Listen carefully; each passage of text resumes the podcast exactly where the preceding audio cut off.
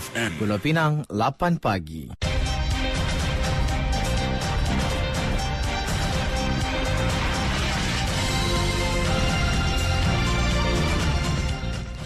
Warta Mutiara bersama saya Zatulikmah Muhammad Noor. Assalamualaikum dan salam Malaysia Madani. Stigma pendidikan teknikal dan latihan vokasional TVET tak boleh pergi jauh, perlu diubah. Sebaliknya, Pengerusi Persatuan Pembangunan Kemahiran Pulau Pinang Pemahir, Muhammad Jailani Daud Ibrahim menegaskan TVET perlu dijadikan keutamaan selaras permintaan tinggi tenaga kerja dalam bidang itu. Bidang TVET juga bukan semata-mata untuk melengkapkan keperluan sukatan pelajaran di sekolah. Beliau berkata demikian selepas program pencerahan dan penerangan mengenai rancangan pendidikan latihan teknikal dan vokasional TVET untuk pelajar sekolah menengah di Komtar. Gangguan bekalan air selama 4 hari di seluruh Pulau Pinang pada Januari ini tidak akan menjejaskan industri pelancongan negeri ini dengan ketara. Esko Pelancongan dan Ekonomi Kreatif Negeri Wong Hun Wai berkata, ini berikutan gangguan air secara berjadual bermula 10 hingga 14 Januari itu berlaku di luar musim puncak cuti sekolah dan musim perayaan.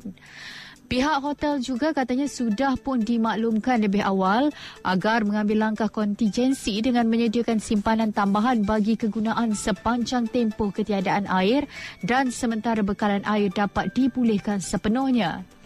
Jelasnya berdasarkan maklumat diterima daripada Perbadanan Bekalan Air Pulau Pinang PBAPP, hotel di sepanjang Batu Feringgi dan Tanjung Bungah tidak terjejas kerana mereka bergantung kepada empangan Teluk Bahang dan yang terjejas hanyalah hotel di Georgetown dan seberang Perai.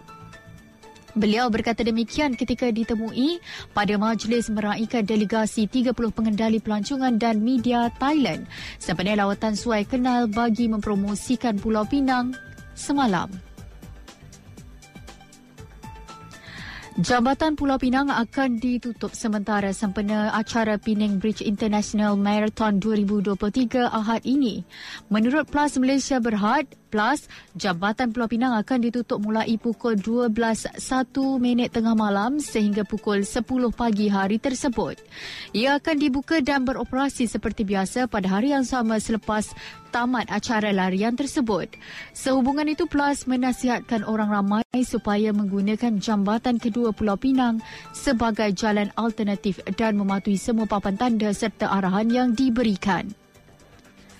Dari sungai hingga ke segara, Palestin pasti merdeka. Sekian Warta Mutiara, berita disunting Zatulikmah Muhammad Noor. Assalamualaikum, salam perpaduan dan salam Malaysia Madani.